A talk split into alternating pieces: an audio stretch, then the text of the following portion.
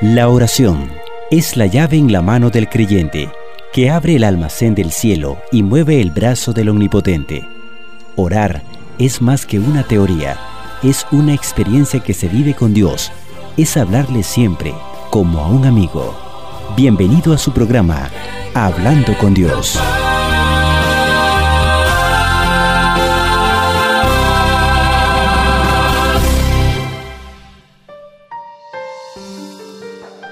Es un gusto, amigo y amiga, volverle a saludar. Estamos iniciando Hablando con Dios, esta serie de temas relacionados a la oración. Le saluda Miguel Lara y acá está conmigo también el pastor Ricardo Marín, coordinador de Reavivamiento y Reforma de la Unión Centroamericana Sur. Hola, pastor, bienvenido.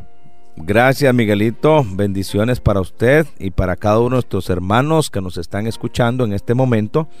Vamos a permitir que Dios nos conduzca en este momento orando. Padre, nos sometemos a tu divina voluntad, porque tú eres el único Dios bueno, amo, dueño, soberano de lo que es y existe. Por favor, por misericordia, guíanos y enséñanos, ayúdanos a orar eficazmente. En el nombre de Jesús. Amén. Amén. Pastor, para iniciar, bueno, contarle a usted, amigo y amiga, que hoy el tema será los altares de Dios. Y la primera pregunta, ¿qué altar estaba arruinado en el tiempo de Elías? En la Biblia, en el primer libro de Reyes, el capítulo 18 y el versículo 30, dice la Sagrada Escritura, entonces Elías dijo al pueblo, acercaos a mí, y todo el pueblo se llegó a él, y él reparó el altar del Señor que estaba arruinado. Aquí estamos hablando del altar de la congregación. Lamentablemente, en ese tiempo del profeta Elías había una apostasía grandísima. Habían 850 profetas falsos de Baal y Acera, alimentados y cuidados por el rey Acab y su esposa Jezabel. Y se le está dando más importancia al culto idolátrico. Por eso el pueblo de Dios se había alejado del verdadero altar del Señor. El pueblo había abandonado la comunión, el altar de adoración al verdadero del Señor. Así que, en el nombre del Señor Jesús, quiera Dios que como congregación siempre le demos el primer lugar a Él.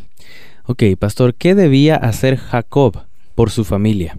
Muy bien, en Génesis capítulo 35, esta es una experiencia después de que dos hijos de Jacob se metieran en un terrible problema y habían traído tanto deshonra como el peligro del acabose de toda la familia, de la destrucción de toda la familia, Dios le da una orden a Jacob. Dice en Génesis 35.1, dijo Dios a Jacob, levántate y sube a Betel, que significa casa de Dios, y quédate allí y haz allí un altar al Dios que te apareció cuando huías de tu hermano Esaú. Es un altar familiar. Hay altares de casa, de hogares que están arruinados, destruidos. La gente no tiene tiempo, andan muy a la carrera, la familia no se puede unir en oración junta. Yo tengo mi agenda, tú tienes tu agenda, no tenemos tiempo, cada uno por su lado. Y Dios, no hay Dios en esa casa. Y acordémonos que si Jehová no edifica la casa, en vano trabajan los que la edifican. Por lo tanto, es muy importante que todo hogar, que toda familia tenga su altar, así como se le dijo a Jacob en esos momentos de angustia, de peligro, levante su altar, levántelo. Como familia, levante su altar. Pastor, ¿y qué costumbre personal tenía Abraham? En el libro de Génesis, el capítulo 12 y el versículo 7, dice la palabra de Dios, y apareció Jehová a Abraham y le dijo, a tu descendencia daré esta tierra, y edificó allí un altar a Jehová, quien le había aparecido. Este es un altar personal. Note que hemos visto ya el altar congregacional, el altar familiar y el altar personal. Nada sustituye mi altar de comunión personal con el Señor. Nada puede ocupar el lugar de ese altar donde yo me encuentro cada día a solas con Dios a la primera hora de cada mañana. ¿Qué hábito y para qué levantaba altares Abraham? Muy bien, en la Biblia, en el mismo libro de Génesis, capítulo 26, Génesis 26, dice la palabra de Dios los versículos 24 y 25. Y se le apareció Jehová aquella noche y le dijo, Yo soy el Dios de Abraham tu padre, no temas porque yo estoy contigo, y te bendeciré, y multiplicaré tu descendencia por amor de Abraham mi siervo. Y edificó allí un altar e invocó el nombre de Jehová y plantó allí su tienda y abrieron allí los siervos de Isaac un pozo. ¿Para qué? ¿Para qué el altar? ¿Con qué objetivo? ¿Cuál era su hábito? Bueno, su hábito era levantar altares. Por donde quiera que él iba, se levantaba un altar. Y ese era el testimonio del verdadero siervo de Dios levantando altar al único y verdadero Dios. Y lo levantaba para invocar a Dios, para adorar a Dios, para consagrarse a Dios, para renovar su pacto con Dios. ¿Qué hizo Abraham después de haber caído? En Génesis capítulo 13, versículos 1 hasta el 4, la Biblia nos relata esto, y esto es una lección para todos, el Padre de la fe, el amigo de Dios. Dice la Biblia, Génesis 13, 1 hasta el 4, subió pues Abraham de Egipto hacia el Negev, él y su mujer, con todo lo que tenía, y con él Lot. Y Abraham era riquísimo en ganado, en plata y en oro, y volvió por sus jornadas desde el Negev hacia Betel, hasta el lugar donde había estado antes su tienda entre Betel y Jai, y específicamente dice el verso 4, al lugar del altar que había hecho allí antes, e invocó allí Abraham el nombre de Jehová. Recordemos que Abraham tomó una mala decisión, descender a Egipto, y cuando estaba por entrar a Egipto, comenzó a comportarse como que si no conociera al Señor. Mm. Le dijo a, a, su esposa, bueno, di que eres mi hermana para que me vaya bien por causa tuya. Y claro, esto hizo casi, casi cometer adulterio a su esposa con el jefe, el líder en Egipto. Y Dios, si no hubiera sido por Dios y por Sara, Dios actuó poderosamente y rescató a Abraham y a su esposa. Y entonces es curioso que cuando él, después de haberse metido en todos estos problemas y enredos, cuando vuelve y regresa y sale de Egipto con todo, vuelve al lugar, al altar de comunión. Ahora él regresaba a pedir perdón, a reconsagrarse a Dios. Significa que esto nos puede pasar a nosotros también. En cualquier momento podemos abandonar a Dios, separarnos de Él, pero Dios está dispuesto a recibirnos. Alabado sea su Amén. nombre. Exacto, pastor. ¿Y qué debe ser derribado primero antes de adorar a Dios? En el libro de jueces tenemos una lección espiritual muy importante. En el libro de jueces capítulo 6 versículos 25 y 26, note lo que la Sagrada Escritura nos menciona a usted y a mí. Recuerde, ¿qué debe ser derribado antes de adorar a Dios? ¿Qué debe ser quitado? Génesis, jueces, perdón, 6, 25 y 26.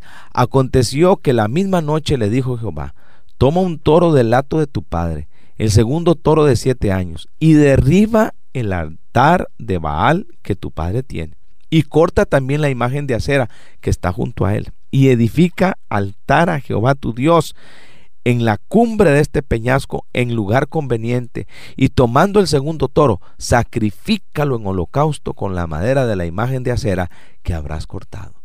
Entonces, todo ídolo tiene que ser quitado. Toda cosa o persona que impida esa adoración, esa comunión, esa relación con Dios, tiene que ser quitada. ¿Por qué? porque no podemos servir a dos señores. Nuestro culto, nuestra comunión, nuestra adoración debe ser exclusivamente a Dios. Acuérdense del mandamiento. A tu Dios solo servirás. Nada más. Él es el único y verdadero Dios. Dios es celoso y Él no permite que hayan ídolos, porque la idolatría o cualquier ídolo, moderno o físico, estorba la buena relación con Dios. ¿Dónde residía, pastor, la fortaleza de Moisés para que el pueblo fuera vencedor? En Éxodo capítulo 17, Éxodo capítulo 17 vamos a encontrar la respuesta. Hay lecciones espirituales lindas, preciosas. Éxodo 17, 9. Dice la Sagrada Escritura. Notemos muy bien, busque conmigo la Biblia, Éxodo 17, 9. Y dijo Moisés a Josué, escógenos varones y sal a pelear contra Amalek. Mañana yo estaré sobre la cumbre del collado y la vara de Dios en mi mano. Versículos 11 al 15. Y sucedía que cuando alzaba Moisés su mano, Israel prevalecía, mas cuando él bajaba su mano, prevalecía Amalek. Y las manos de Moisés se cansaban, por lo que tomaron una piedra y la pusieron debajo de él y se sentó sobre ella, y Aarón y Ur sostenían sus manos, el uno de un lado y el otro de otro. Así hubo en sus manos firmeza hasta que se puso el sol. Entonces, ¿dónde estaba la, la fortaleza? De este siervo, de este líder de Dios, estaba en la comunión con Dios, estaba en la intercesión delante de Dios, estaba en la dependencia con el Señor en oración. Si queremos líderes fuertes, hombres robustos espiritualmente hablando, deben ser hombres de mucha oración, mucha oración, mucho poder. ¿Qué había en el santuario y qué representaba? En Éxodo capítulo 30, Éxodo capítulo 30 y en el versículo 1, la palabra de Dios dice de la siguiente forma. Notemos muy bien para que nuestro conocimiento basado en la Biblia nos ayude a disfrutar de una linda y buena comunión con el Señor. Éxodo 31, dice la palabra del Señor. Harás asimismo un altar para quemar el incienso de madera de acacia lo harás, un altar del incienso. Y en Salmo 141, versículo 2, Salmo 141, 2, dice la Sagrada Escritura así. Escuchemos bien. Suba mi oración delante de ti como el incienso, el don de mis manos como la ofrenda de la tarde. Así que ese altar de incienso en el santuario representaba es representaba la oración, la intercesión. Y esa es la vida de oración. Cuando nosotros, sea a nivel personal, a nivel familiar o a nivel congregacional, ese es el incienso, el incienso de los hijos y las hijas de Dios que es totalmente presentado delante de Dios a través de la justicia de Cristo Jesús. Hoy hemos estado hablando sobre los altares de Dios y la última pregunta, pastor, ¿qué debemos hacer siempre? En Salmos 43, 4 y 5 dice la Biblia, entraré al altar de Dios, al Dios de mi alegría y de mi gozo, y te alabaré con arpa, oh Dios, Dios mío.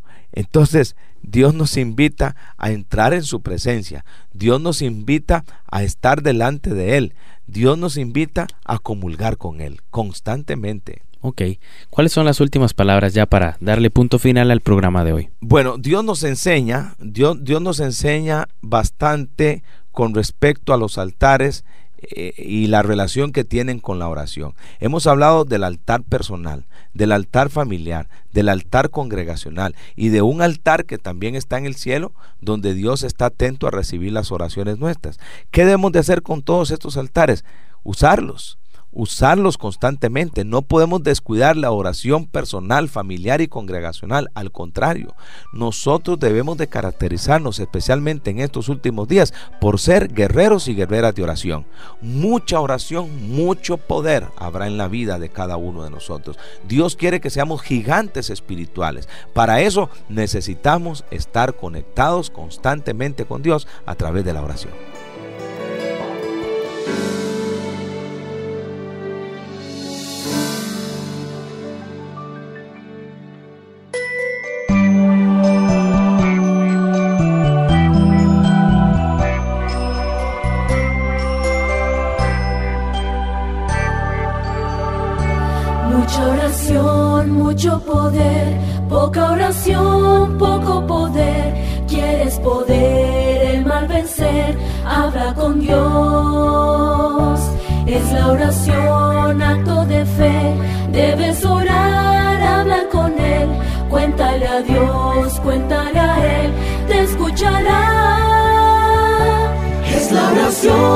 Acto de fe, es la oración hablar con Él como un amigo te escuchará, te ayudará. Mucha oración, mucho poder, quieres poder el mal vencer. Habla con Dios, te escuchará y todas tus penas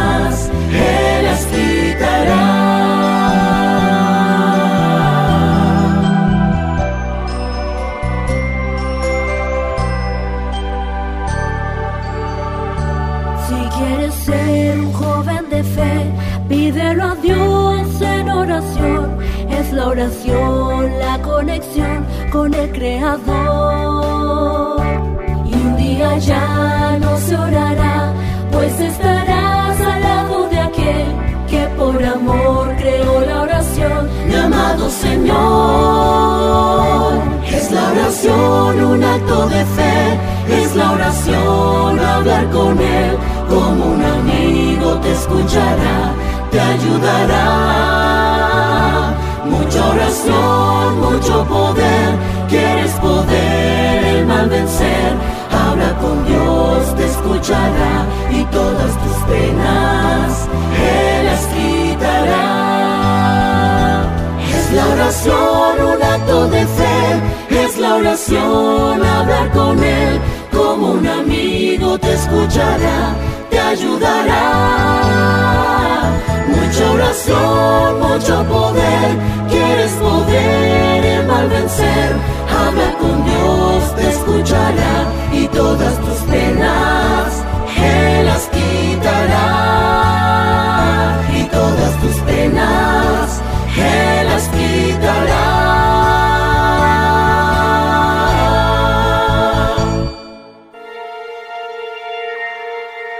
Es nuestro anhelo y oración en Cristo que este programa sea una bendición en tu vida y a la vez te conviertas en un guerrero de oración y un testimonio para otros. Hasta la próxima.